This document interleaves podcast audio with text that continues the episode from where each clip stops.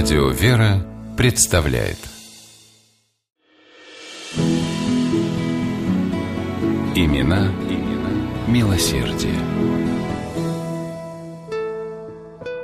Если каждый человек на куске земли своей сделал бы все, что он может, как прекрасна была бы земля наша. Эти строки написал автор «Каштанки», «Дамы с собачкой», «Вишневого сада». Человек уникальной порядочности и доброты Антон Павлович Чехов, главным словом в жизни которого было слово «помогать». Ему часто приходилось переезжать с места на место – но где бы Чехов ни жил, он всегда выручал тех, кого проще всего обидеть, бедных и больных. Ради них Антон Павлович мог надолго бросить недописанную повесть. Проблемы живых людей были важнее, чем все литературные персонажи.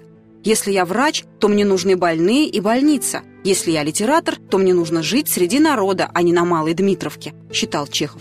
Так он уехал на Сахалин, климат которого был губителен для его здоровья. Сенсационная новость писали в январе 1890 года газеты. Чехов предпринимает путешествие с целью изучения быта каторжников. В то время Сахалин был малоизученной территорией. Никто не знал даже, сколько человек находится на острове.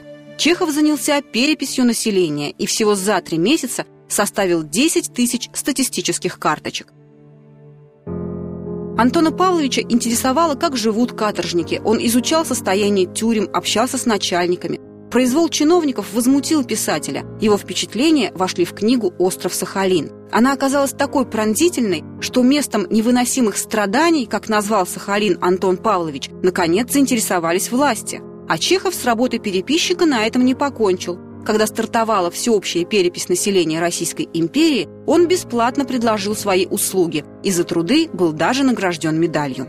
В 1892 году, когда в стране из-за сильнейшей засухи начался голод, Антон Павлович объявил сбор пожертвований и сам ездил в Нижегородскую и Воронежскую губернии раздавать продовольствие. В одну из таких поездок Чехов едва не погиб, переезжая ночью в мороз из одной деревни в другую. Вслед за голодом случилась вспышка холеры. У Антона Павловича и без того была обширная врачебная практика.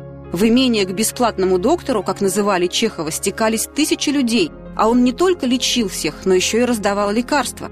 С началом эпидемии Чехов забыл об усталости. Он один обслуживал 25 деревень. Когда опасность миновала, писатель на свои средства выстроил три школы для деревенских ребят. А скольким людям он помогал тайно. Оплачивал обучение в гимназии детей-бедняков, выдавал крестьянам деньги, чтобы они оплатили строительство дорог.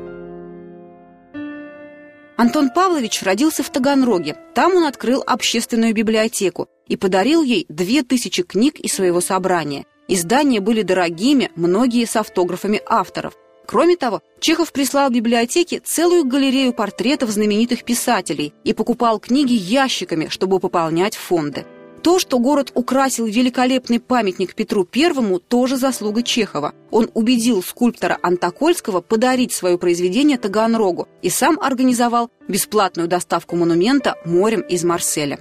Переехав в Ялту из-за туберкулеза, Чехов помогал тем, кто страдал от той же болезни. Многие приезжали на курорт совсем без денег, зная о том, что Антон Павлович устроит им и жилье, и лечение.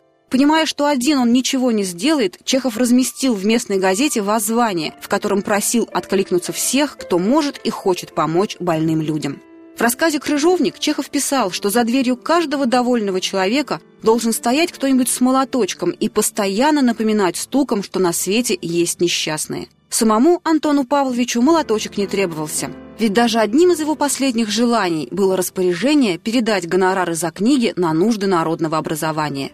А свое завещание к сестре Чехов завершил словами «Помогай бедным».